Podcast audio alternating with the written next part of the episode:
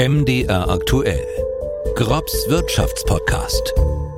Hallo und willkommen zum Podcast, in dem wir wirtschaftliche Zusammenhänge diskutieren und zwar auch für Leute, die sagen, ich interessiere mich gar nicht so richtig für Wirtschaft. Ich bin Ralf Geißler, Wirtschaftsredakteur bei MDR aktuell. Und ich bin Rein Grob, Präsident des Leibniz-Instituts für Wirtschaftsforschung in Halle. Und wir wollen heute über das Bürgergeld reden. Hartz IV ist Geschichte. Ab 1. Januar gibt es für Bedürftige das Bürgergeld. Für Alleinstehende ohne Kinder sind das monatlich 502 Euro. Zusätzlich übernimmt der Staat die Wohnungskosten. Hält das Bürgergeld die Menschen vom Arbeiten ab? Oder hat die Bundesregierung endlich eine würdige Form gefunden, sozial Schwache zu unterstützen? Wäre ein bedingungsloses Grundeinkommen vielleicht sinnvoller? Wir werfen im Podcast heute einen ökonomischen Blick drauf. Die erste Frage, die mir so durch den Kopf ging, ist denn das Bürgergeld ein Paradigmenwechsel? Weg von Hartz IV, jetzt Bürgergeld.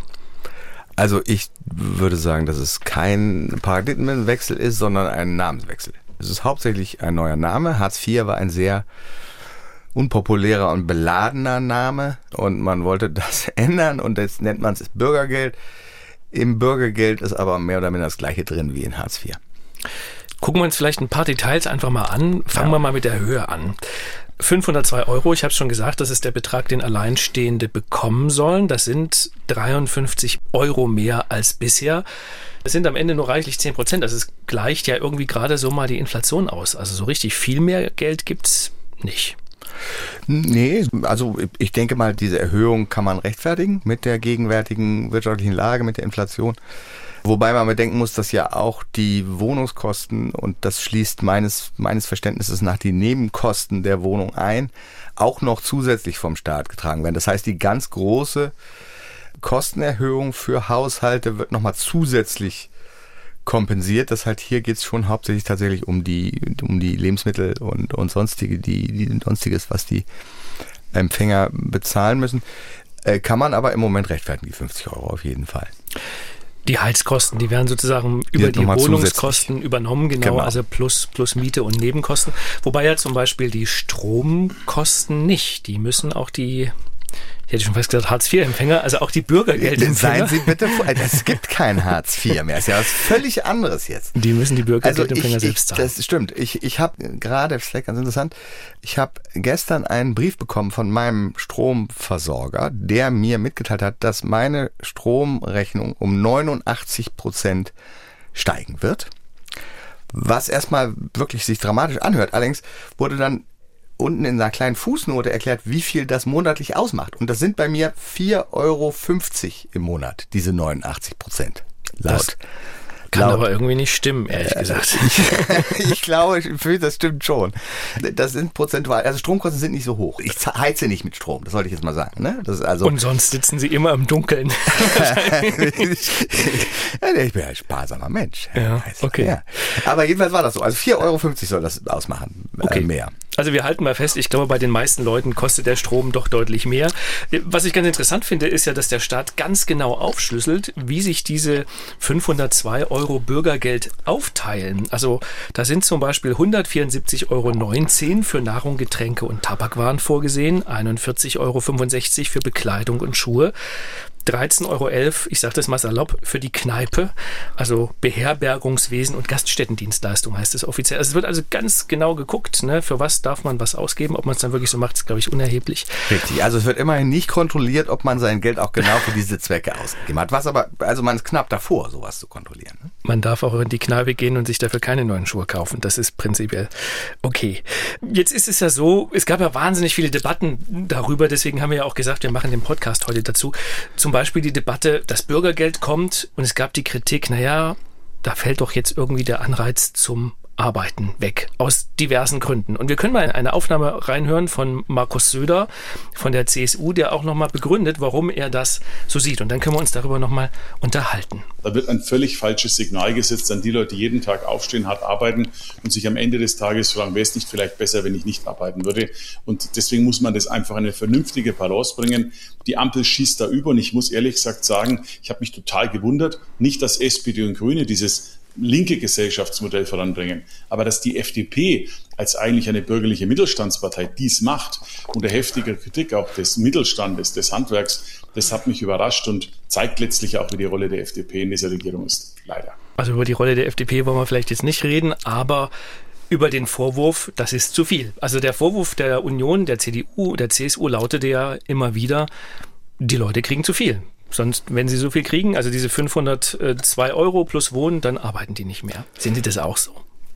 Ich sehe es ein bisschen anders. Also ich meine, ich glaube, man muss das in Verhältnis setzen zu gering bezahlten Jobs, die die Leute annehmen könnten, sozusagen, statt das Bürgergeld zu beziehen. Und da ist, glaube ich, die relevante Größe der Mindestlohn. Wenn sich die Verhältnisse zwischen Mindestlohn und dem Bürgergeld Hartz IV stark verändert hätten, also wenn die sehr viel näher zusammengekommen wären, also das Bürgergeld wurde ja nun um etwas über 10 Prozent erhöht, wenn der Mindestlohn nicht erhöht worden wäre, könnte man sagen, ja, wahrscheinlich haben sich die Anreize verschoben in Richtung, ich nehme keine Arbeit an, weil es attraktiver geworden ist, relativ. Nun ist aber so, dass der Mindestlohn gleichzeitig um 25 Prozent erhöht wurde, auf 12 Euro. Insofern sehe ich den Punkt von Herrn Söder nicht. Was ich eigentlich, wo ich als zustimme, dass sowohl Hartz IV vorher, ob jetzt mit 450 oder 500 Euro oder Bürgergeld jetzt, beide sehr stark den Anreiz reduzieren, einen Job anzunehmen.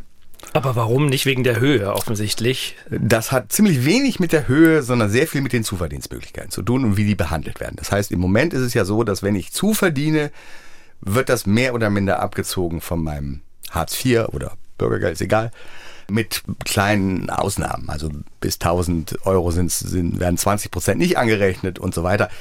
Das sind aber eigentlich kleine Beträge. Das heißt, was passiert ist am Ende, dass jetzt als Ökonom gesprochen, der Grenzsteuersatz, also der Steuersatz, den ich auf jeden zusätzlichen Euro bezahle, wenn ich arbeite, ist sowohl unter Hartz IV als auch über, unter Bürgergeld extrem hoch. Ist viel höher, als wenn ich Millionär bin. Und das ist das Problem und das wird überhaupt nicht gelöst. Also das ist, war vorher so und es ist jetzt immer noch so.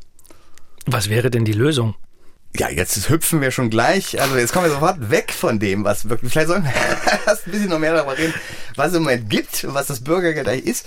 Na, sagen, sagen, sagen Sie kurz mal, was ist aus Ihrer Sicht die Lösung und dann kommen wir. Kommen aus meiner Sicht ist tatsächlich die Lösung, ein bedingungsloses Grundeinkommen einzuführen. Und im Gegensatz zu dem, was einige Leute denken, würde das tatsächlich dazu führen, dass die Leute viel mehr Anreiz hätten, einen Job zu ergreifen als jetzt. Da reden wir nochmal ausführlich drüber und zwar auch in diesem Podcast. Ich würde trotzdem jetzt an der Stelle nochmal beim Bürgergeld bleiben wollen, weil der Vorwurf der Union ja immer im Raum stand, die Leute arbeiten dann nicht mehr. Und eine Geschichte war ja auch immer die Frage nach den Sanktionen. Die sind ja tatsächlich gelockert worden. Also früher war es ja so, wenn man nicht sofort zur Verfügung stand für den Arbeitsmarkt, dann gab es relativ schnell Abzug beim Hartz IV. Und das hat äh, das Bundesverfassungsgericht, glaube ich, sogar einstmals moniert und gesagt, das ist zu streng. Und das war ja auch einer der Anlässe zu sagen, wir führen jetzt das Bürgergeld ein. Also früher galt, wer nicht arbeiten will, bekommt die Sozialleistung sofort gekürzt. Und jetzt ist es ein bisschen, ich sag mal, lässiger gestaltet. Also es wird gestaffelt. Bei der ersten Pflichtverletzung gibt es einen Monat 10 Prozent weniger Bürgergeld. Bei der zweiten Pflichtverletzung gibt es zwei Monate 20 Prozent weniger Bürgergeld. Und bei der dritten Pflichtverletzung gibt es drei Monate 30 Prozent weniger Bürgergeld. Und jetzt muss man es vielleicht ein bisschen erklären. Eine Pflichtverletzung liegt beispielsweise dann vor, wenn sich ein Bürgergeldbezieher wiederholt weigert, eine zumutbare Stelle anzunehmen. Das ist sozusagen im Grunde genommen so eine Art halbgeweigter Kompromiss zwischen früher, also zwischen es gibt Sofortsanktionen und es gibt gar keine Sanktionen. Wie, wie finden Sie das? Also ich glaube, dass man mit dem Bürgergeld ursprünglich und überhaupt mit diesen Reformen zwei Dinge erreichen wollte. Das eine war dieser Arbeitsanreiz, haben wir schon ganz kurz darüber gesprochen, das hat sich nicht geändert. Es ist immer noch so, dass man relativ wenig Anreiz hat, eine Arbeit zu ergreifen, äh, ob jetzt unter Hartz IV oder Bürgergeld, ist egal. Äh, das zweite ist die Würdefrage. Also es ist tatsächlich so, dass viele Leute, im linken politischen Spektrum, es als unwürdig empfinden, wenn ich da nachweisen muss, dass ich eine bestimmte Arbeit ergriffen habe oder die ich gar nicht will, die muss ich trotzdem machen und so weiter. Also diese Zwangsverpflichtung zur Arbeit, die wir im Moment haben und die wir auch weiterhin haben, wenn auch vielleicht etwas abgeschwächt, aber weiterhin ist es so, dass wenn da eine aus Sicht des Beamten im Arbeitsamt äh, zumutbare Arbeit, wenn das eine zumutbare Arbeit aus Sicht des Beamten, der da in seinem Büro sitzt, ist, dann muss derjenige sie annehmen oder er riskiert tatsächlich signifikante. Also wenn man es dreimal nicht macht, dann ist, bleibt schon ziemlich wenig übrig von den 500 Euro. Das hat sich nicht geändert. Und ich denke auch, und da bin ich tatsächlich einer Meinung mit dem linken politischen Spektrum, dass das eine gewisse unwürdig, dass das unwürdig ist. Das ist unwürdig für Menschen, da sich erklären zu müssen. Und ich, das ist aber zumutbar, das ist nicht zumutbar. Das entscheidet dann irgendeiner, der da im Amt sitzt. Und das hat man leider nicht wirklich geändert. Also man hat es etwas entspannt, also mit diesem erste, zweite, dritte Pflichtverletzung, ja, vielleicht. Aber es ist immer noch so, dass man irgendwo abhängig ist von irgendeinem Beamten, der da irgendwas entscheidet für sein Leben. Und es kann natürlich alle möglichen Gründe geben, warum man einen Job nicht annehmen will. Und ich bin tatsächlich der Meinung, dass die Leute selbst wählen sollten, was für einen Job sie annehmen, weil sie dann auch produktiver sind. Also es ist nicht so, dass wenn man mich zur Arbeit zwingt, dass ich dann besonders gut oder gerne arbeite. Außerdem gibt es sicherlich auch dann so ganz verrückte Fehlanreize im Sinne von, dass Arbeit grundsätzlich schrecklich ist, was nicht stimmt. Aber wenn man gezwungen wird zur Arbeit, ist es schon ein bisschen so.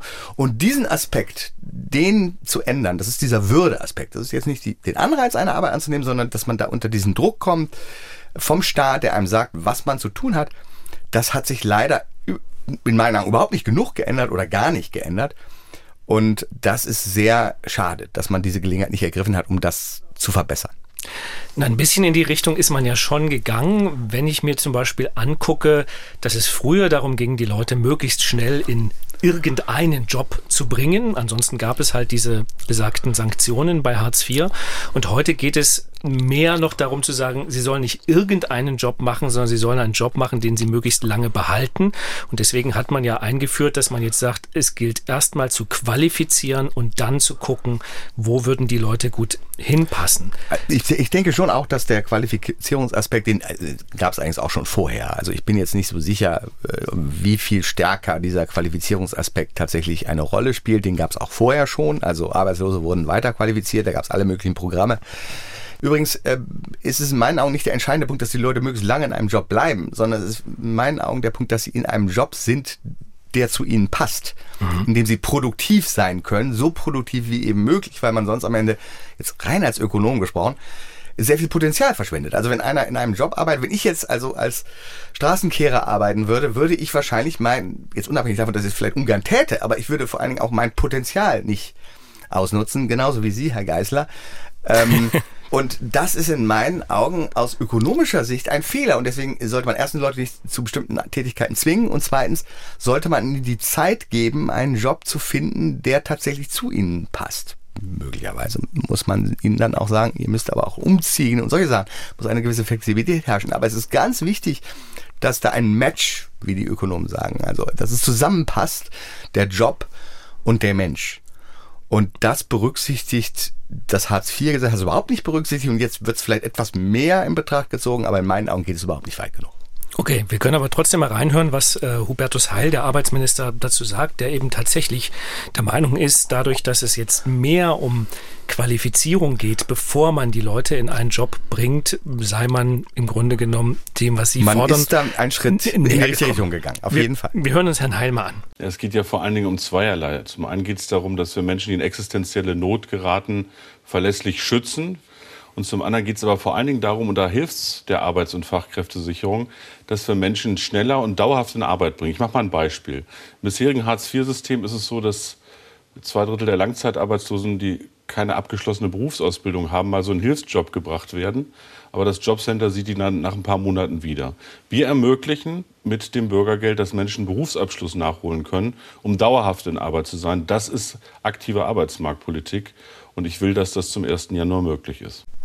Soweit Hubertus Heil, wobei tatsächlich Ihr Einwand, dass man das früher zum Teil auch unter Hartz IV schon so gemacht hat, nicht ganz. Hat man gemacht, aber vielleicht nicht in dem Maße. Das kann ich nicht wirklich, ehrlich gesagt, abschließend beurteilen, inwieweit man das jetzt wirklich mehr macht, wenn man es machen will. Ich halte es auf jeden Fall für den richtigen Weg. Also, wobei, nochmal, äh, jemanden zu einer bestimmten Ausbildung zu zwingen, die er sonst nicht, eigentlich nicht machen will, ist wahrscheinlich immer noch der falsche Weg, weil es nicht dazu führt, dass die Leute wirklich diese Ausbildung annehmen und dann die wirklich zum vollen Potenzial ausnutzen. Das heißt, man verschwendet möglicherweise auch sehr viel Geld auf Weiterbildungsmaßnahmen, die dann am Ende gar nichts bewirken. Also wenn der Kopf und die, das Herz nicht dabei sind, das kann ich selber auch aus eigener Erfahrung sagen, dann macht man etwas nicht gerne und dann versucht man es auch zu vermeiden. Und das ist weiterhin ein systemisches Problem, sowohl in diesem neuen Bürgergeld, wie es auch bei Hartz IV war. Inwieweit hat das Bürgergeld auch Auswirkungen auf die Menschen, die jetzt Arbeit haben. Also sprich, ist zum Beispiel zu erwarten, dass im Niedriglohnsektor doch ein gewisser Druck entsteht, die Löhne noch ein bisschen zu erhöhen, weil eben vielleicht der ein oder andere doch sagt, ach naja, hm, dann nehme ich lieber Bürgergeld, als dass ich diesen Job hier mache. Na, es ist ja tatsächlich so, dass sich die Situation für, auch im Niedrig Niedriglohnsektor, für Arbeitnehmer äh, in den letzten 15 Jahren dramatisch verändert hat. Es ist so, dass auch im Niedriglohnsektor oder sogar gerade im Niedriglohnsektor händeringend Mitarbeiter gesucht werden. Und insofern ist da sicherlich dann auch ein größerer Druck da. Der kommt durch die 50 Euro Erhöhung zum Teil auch. Der kommt über die Mindestlohnerhöhung. Also selbst wenn die Leute keinen Mindestlohn bekommen, sondern in der nächsten höheren Stufe sind zum Beispiel, dann ist die natürlich die nächsthöhere Stufe auch gestiegen. Also man kann ja nicht in der nächsthöheren Stufe dann nur noch genauso wenig bezahlen. Das geht nicht. Das heißt, so ein Mindestlohn hat Effekte auch durch die ganze Struktur der Löhne. Insofern hat das schon einen Effekt gehabt, aber das kann sein, dass der Druck auf höhere Löhne zu bezahlen, übrigens gerade in Ostdeutschland, dadurch nochmal gestiegen ist. Und okay. das, ehrlich gesagt, muss ich sagen, in der Gegenwärtssituation ist nur gut. Weil eine andere Frage, die ich mir gestellt habe, ist ja auch, ob sich zum Beispiel ja, Arbeitnehmer mehr getrauen, so nach dem Motto, jetzt hat man so im Hinterkopf, es gibt jetzt dieses Bürgergeld, das ist nicht mehr so streng, also ich falle auch nicht mehr so hart wie bei Hartz IV, was ja wirklich ein verheerendes Image hatte. Und man hat vielleicht auch selber mehr Bereitschaft, ein Risiko einzugehen und zu sagen, also hey Boss, ich möchte mehr Geld, ja. Und während er früher gesagt hat, ja, dann landest du aber auf der Straße. bei Hartz IV. Uh. bei Hartz IV, ja. Also ich bin ja tatsächlich der Meinung, Herr Geisler, dass einer der Hauptpunkte und vielleicht überhaupt der größte Punkt an dieser Reform nicht der Inhalt, sondern der Name war. Ich glaube wirklich, dass man einfach dieses Hartz IV mit diesem verheerenden Image loswerden wollte. Und da hat man einfach einen neuen Namen gefunden, aber der, der Wein in den Flaschen ist leider immer noch mehr oder minder der gleiche. Ein Punkt aber, über den auch noch intensiv gestritten wurde, ist ähm, das sogenannte Schonvermögen, nämlich die Frage, wie viel darf ein Mensch eigentlich noch auf der hohen Kante haben für seinen Ruhestand, dann später zum Beispiel, bevor er dieses Bürgergeld bekommt. Und man hat sich jetzt geeinigt auf 40.000 Euro. Ist das zu viel? Ist das zu wenig? Ist das okay? Naja, ich meine, also jetzt, wenn man jetzt tatsächlich an den Ruhestand denkt und wenn man annimmt, dass die Lebenserwartung eines Menschen rund 80 ist in Deutschland. Das heißt, wenn man 65 in die Rente eintritt, sind das 15 Jahre Rente. Da ist man mit 40.000 Euro, hat man da schon große Probleme. Äh, also da kann man noch nicht mal den Hartz IV äh, oder Bürgergeld Mindestsatz genehmigen. Da ist geht trotzdem schon weg. Insofern ist das sicherlich nicht zu viel. Gerade wir haben sowieso im Moment immer noch das Problem, dass es zu wenig Anreize gibt, selbstständig für die Rente zu sparen. Also die Leute verlassen sich sehr stark auf das Sozialsystem, was wir haben, also auf diese Rente, die im Umlageverfahren kommt und zu wenig auf eigene Initiative. Und diese 40.000 Euro ist es sehr schwer zu sagen, was da der richtige Betrag wäre. Ich bin da sehr zurückhaltend. Ich würde nicht sagen, dass es zu viel ist. Es ist jedenfalls nicht viel Geld. Im, schon im Sinne von, wenn man es hat, 40.000 Euro schön, aber wenn man bedenkt, über 15 Jahre 40.000 Euro ist nicht viel. Okay. Um da nochmal so, so einen Strich unter dieses Bürgergeld zu ziehen. Sie sagten ja, es ist nicht so wahnsinnig anders als Hartz IV. Jetzt ist Hartz IV ja aber unter völlig anderen Vorzeichen eingeführt Richtig. worden. Also wir hatten eine extrem hohe Arbeitslosigkeit, es gab keine Jobs, gerade auch hier in Ostdeutschland. Die Leute mussten irgendwie vermittelt werden, es wurde alles immer teurer. Jetzt haben wir eine ganz andere Situation. Also jetzt haben wir einen Arbeitsmarkt, der eigentlich händeringend nach, nach Leuten sucht. Die wollen einstellen und finden nicht genug.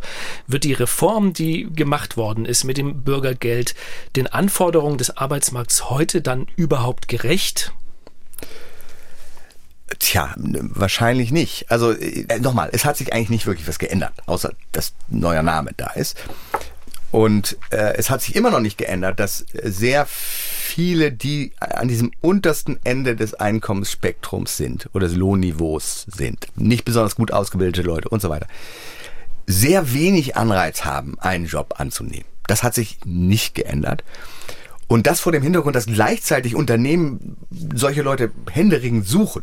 Und jetzt ist es ja sowieso so, dass wenn man sehr lange nicht arbeitet, dass das die Produktivität, wenn man dann wieder arbeitet, nicht gerade erhöht. Also es ist tatsächlich eben sehr negativ für den Einzelnen, auch psychologisch sehr negativ. Es gibt ganz viele Studien dazu, dass Langzeitarbeitslosigkeit auch deswegen so schlimm ist, weil es die Leute am Ende arbeitsunfähig macht, also die Arbeitslosigkeit selber. Und das alles hat man am Ende nicht wirklich adressiert und das finde ich persönlich, gerade vor dem Hintergrund dieses engen Arbeitsmarktes, dass Leute so sehr gesucht werden, finde ich das sehr schade. Jetzt sind Sie als Lösung für ein bedingungsloses Grundeinkommen. Also Korrekt. im Grunde genommen ein Bürgergeld ohne Sanktionen, ohne dass Jeder jemand jemand sagt, du musst aber das und das machen, sonst nix. kriegst du es nicht. Genau. Wie hoch könnte das dann sein? Ja, es gibt da eine, eine berühmte Studie von, von meinem Kollegen Straubhaar, ein Hamburger Ökonom, hat dazu ein Buch geschrieben und hat das ausgerechnet und ist so damals, das ist schon ein paar Jahre her, auf so 1000 Euro pro Erwachsenen gekommen. Das heißt, äquivalent wäre jetzt wahrscheinlich so 1200 Euro, sowas in dem Dreh. Wobei man dann noch darüber diskutieren muss, wie viel kriegt ein Kind. Äh, wahrscheinlich nicht 1200 Euro, sonst wäre eine Familie mit fünf Kindern tatsächlich sehr gut aufgestellt. Das wären ja dann sechsmal 1200 Euro. Das ist schon ordentlich. Das wäre nicht der Weg. Also tatsächlich würde es da, aber das gibt's ja, ist ja beim Bürgergeld auch nicht anders. Also Gibt's beim Bürgergeld für die 300, Kinder, 350 Euro so um den Dreh pro Kind. Das wäre dann sicherlich ähnlich und dann müsste man sich noch überlegen, wie man es mit der Rente macht. Auch die Rentner würden dann das bekommen, aber dann eben die Rente nicht mehr. Das wäre so das Niveau, über das man da reden würde. Jetzt kenne ich den CDU-Vorsitzenden Friedrich Merz nicht persönlich, aber ich kann mir gut vorstellen, dass seine erste Frage auf Ihren Vorschlag wäre, wer soll das denn bezahlen, wenn man jeden 1200, also jedem Erwachsenen 1200 Euro schenkt? Das ist ja genau, was ich gerade sagen wollte. Also das hat der gute Herr Strauber ausgerechnet. Das kann man auch ausrechnen. Ich habe auch nochmal überschlagsmäßig gerechnet vor diesem Podcast. Wenn wir im Moment die Rentenzahlungen, auch gerade die Subventionen zu den äh, Renten vom Bundeshaushalt, wenn wir die Kommunen, die ja sehr stark für Hartz IV aufgekommen sind, und die Sozialausgaben des Bundes zusammenrechnen, dann kommen wir auf einen Betrag, der das mehr oder minder abdeckt. Es würde tatsächlich nicht so sein, dass das so fürchterlich viel mehr kosten würde, aber nur dann, wenn man alle anderen Sozialleistungen abschafft. Also man muss wirklich den Mut haben, tatsächlich alles andere abzuschaffen. Also es gibt dann eben keine Sondergelder für Heizung oder äh, Sondergelder für dies oder äh, subventionierte Kredite an, an Leute oder also es gibt da tausend Subventionen, die man eben dann alle abschaffen müsste. Dann ist das tatsächlich finanzierbar. Sogar mit dem gegenwärtigen Steuersystem, wobei die meisten dann sagen würden, wir sollten das verbinden mit einem einfacheren Steuersystem.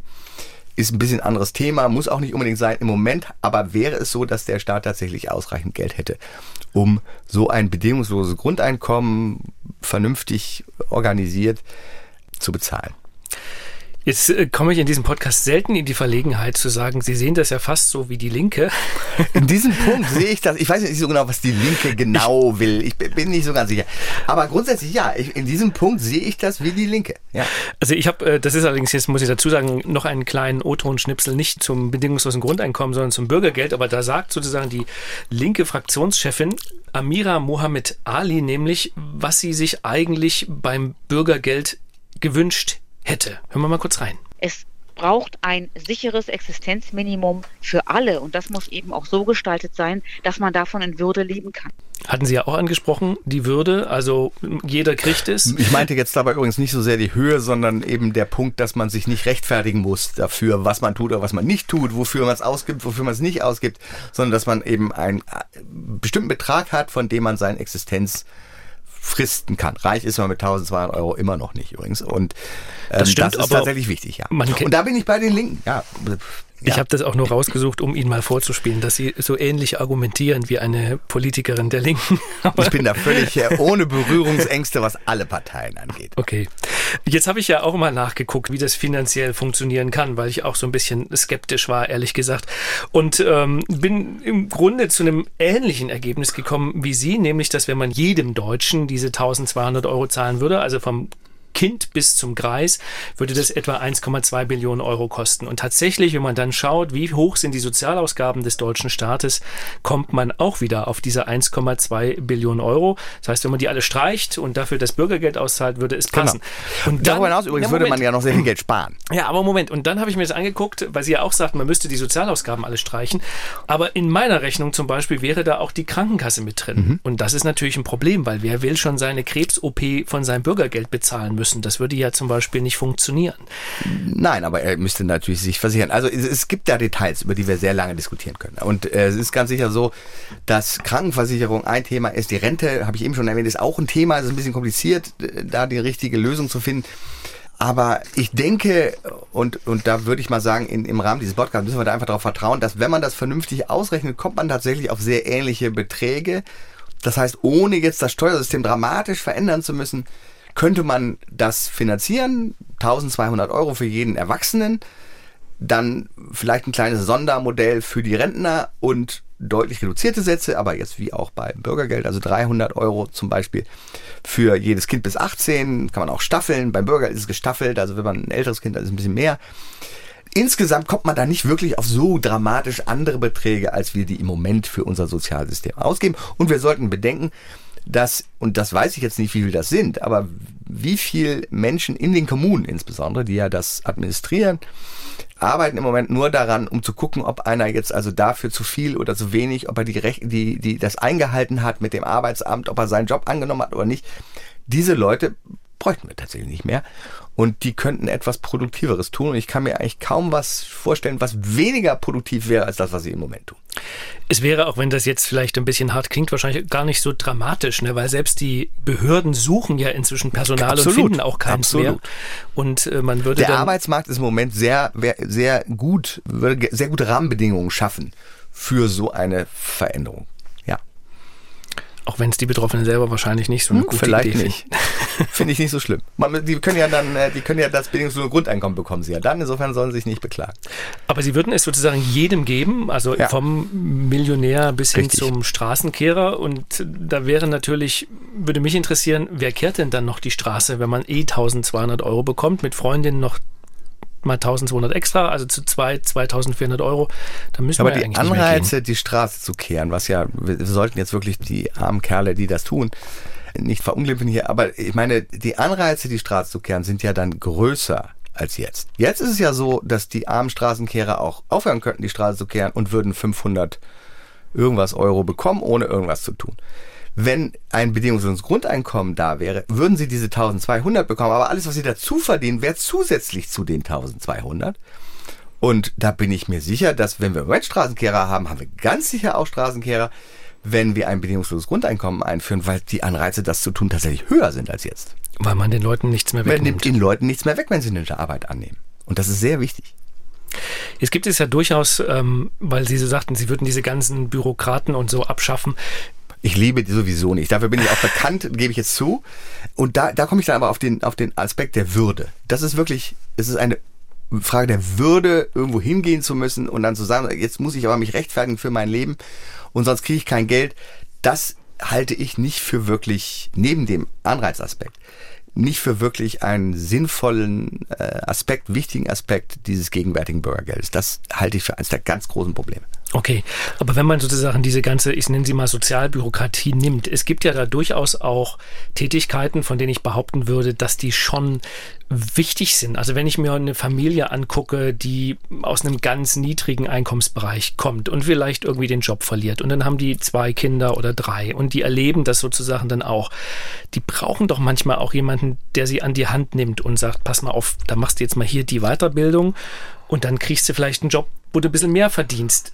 Die gibt es ja dann aber also nicht mehr. Beratungsstellen könnten wir selbstverständlich weiter äh, behalten. Die kosten dann aber wieder Geld. Die kosten Geld. Aber wie viele Leute wir nicht mehr bräuchten, äh, ich, das geht also bestimmt in die Zehntausende. Wahrscheinlich deutlich mehr. Aber das ist auch nicht der entscheidende Aspekt jetzt. Also ich bin jetzt nicht auf einer äh, Kreuzfahrt, um die armen Bürokraten alle arbeitslos werden zu lassen oder Bürgergeld beziehen zu lassen sondern es geht mir schon um den Würdeaspekt und es geht mir insbesondere eben als Ökonom auch um den Arbeitsaspekt. Anreizaspekt. Also habe ich einen Anreiz, eine Arbeit aufzunehmen, auch wenn sie nicht so gut bezahlt ist. Unter dem bedingungslosen Grundeinkommen hat man tatsächlich einen Anreiz, auch eine wirklich relativ schlecht bezahlte Arbeit anzunehmen, weil sie einem Spaß macht, weil sie äh, interessant ist, weil sie, aber man hat eben die Sicherheit der 1200 Euro. Gibt es denn äh, Länder, die das schon mal so richtig, so richtig Nein. ausprobiert haben? Nein. Also, Es gab mal ein paar Experimente, also in Finnland gab es mal ein Experiment, auch in einigen anderen Ländern, aber die Experimente waren eben immer so, dass am Ende nebenher noch dieses Sozialsystem da war. Und das ist eben ein Problem. Also man muss dann schon den, den wirklich, und deswegen ist es auch sehr schwer, das tatsächlich zu tun, weil man sehr mutig sein muss und tatsächlich sehr, sehr, sehr, sehr viel abzuschaffen, um dann dieses neue, viel, viel, viel einfachere System einzuführen und das Vertrauen zu haben, dass es tatsächlich auch funktioniert und eben, dass es nicht so ist, dass dann alle Leute sagen, wir bleiben jetzt alle zu Hause. Sie und ich, Herr Geister, wir bleiben dann zu Hause, weil wir ja 1200 Euro bekommen. Halte ich für Unsinn, wird auch nicht so sein, aber man muss jetzt das Vertrauen in diesen, in diesen Punkt haben, um das zu tun. ich will mich jetzt nicht zu weit aus dem Fenster lehnen, aber ich habe den Verdacht, dass das nie kommen wird. Tja, würde ich jetzt nicht sagen. Wenn Sie, wenn Sie sich angucken, in, in Estland zum Beispiel gibt es ein Steuersystem, was wirklich auf dem Bierdeckel ähm, gemacht wird. Man kann da seine Steuererklärung fünf Minuten im Internet machen. Hätten auch viele Leute gesagt, es wird es nie geben. Es wird immer irgendwie Anreize geben und irgendwelche Subventionen und Abschreibungsmöglichkeiten und so weiter. Das ist aber nicht so und es gibt's schon. Insofern sehe ich auch Hoffnung für das Bürger, nicht unbedingt jetzt in Deutschland. Deutschland ist jetzt nicht unbedingt der erste Kandidat, der sowas macht, gerade weil wir eben doch die Mikrosteuerung von Dingen sehr lieben. Das ist ein bisschen einfach der Charakter. Das ist halt die Maschinenbaunation. Die Maschinen, da muss also jedes Teilchen muss da genau wie im Uhrwerk Auch in der Sozialpolitik. gebastelt werden. Wie in der, das ist tatsächlich so.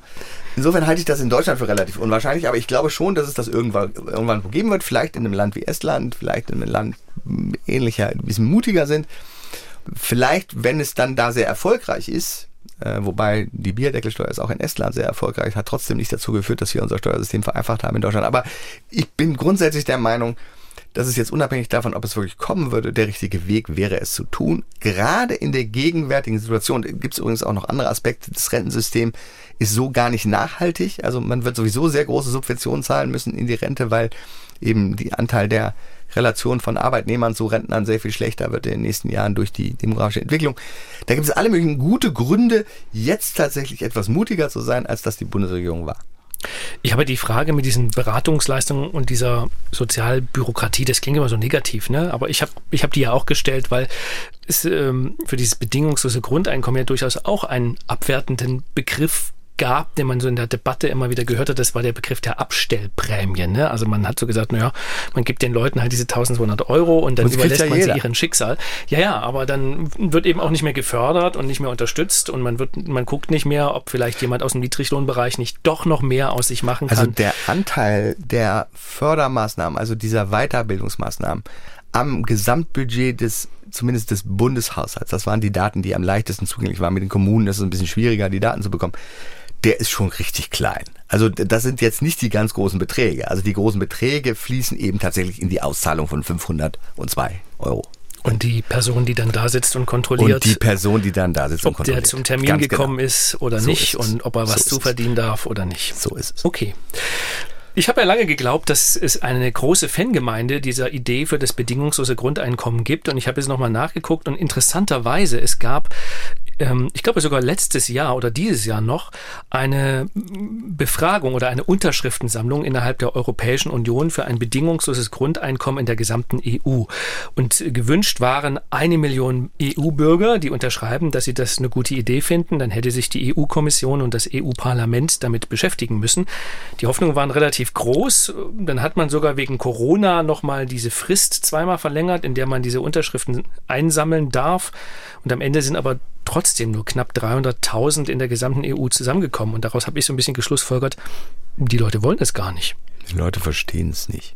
Es ist leider so, dass die Leute es wirklich nicht gut verstehen. Und äh, äh, es ist tatsächlich so, dass wenn Sie jemanden fragen, der sich nicht damit beschäftigt hat, ob ein bedingungsloses Grundeinkommen die Anreize, eine Arbeit aufzunehmen, erhöht oder reduziert, wird die überwältigende Mehrheit sagen, sie reduziert die Anreize. Und das stimmt nicht. Aber es ist erstmal auf den ersten Blick schwer zu verstehen.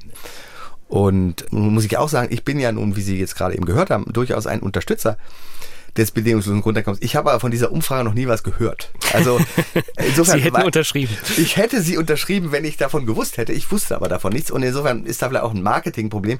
Darüber hinaus ist es leider bei Umfragen auch immer so, dass wie man die Frage stellt, beeinflusst sehr stark das Ergebnis. Also äh, ich weiß jetzt nicht, wie genau diese Frage gestellt wurde, aber ich kann mir schon vorstellen, dass Menschen, die wirklich verstehen, wie ein bedingungsloses Grundeinkommen funktionieren würde, dass sie dann auch dafür wären. Jetzt völlig unabhängig davon, ob es sie direkt betrifft. Also es ist ja so, dass es mich und Sie, Herr Geiser, nicht wirklich direkt betrifft. Also, Na gut, wir würden es trotzdem bekommen, aber wir würden dann wahrscheinlich so besteuert, dass dann genau, nicht so viel Genau, also das bleibt. ist am Ende so ein bisschen eine Tasche, andere Tasche. Es würde nicht so viel, viel ändern. Ähm, es ändert sehr viel für diese Gruppe der Leute, die gerade so in diesem Niedrigeinkommen sind, die gerade an dieser Schwelle sind. Und die, denen würde es auch wirklich am meisten nützen.